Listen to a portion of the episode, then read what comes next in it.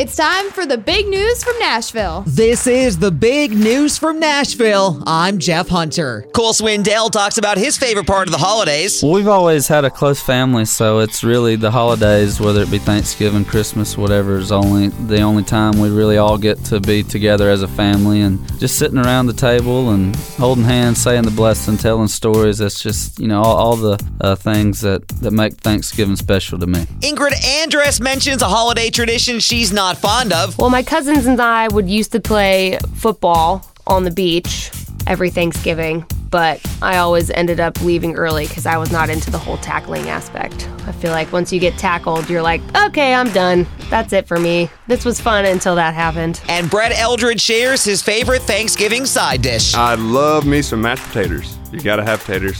Throw some gravy on there, put the corn in the taters, mix it up. Mm-mm. That's the news from Nashville. I'm Jeff Hunter.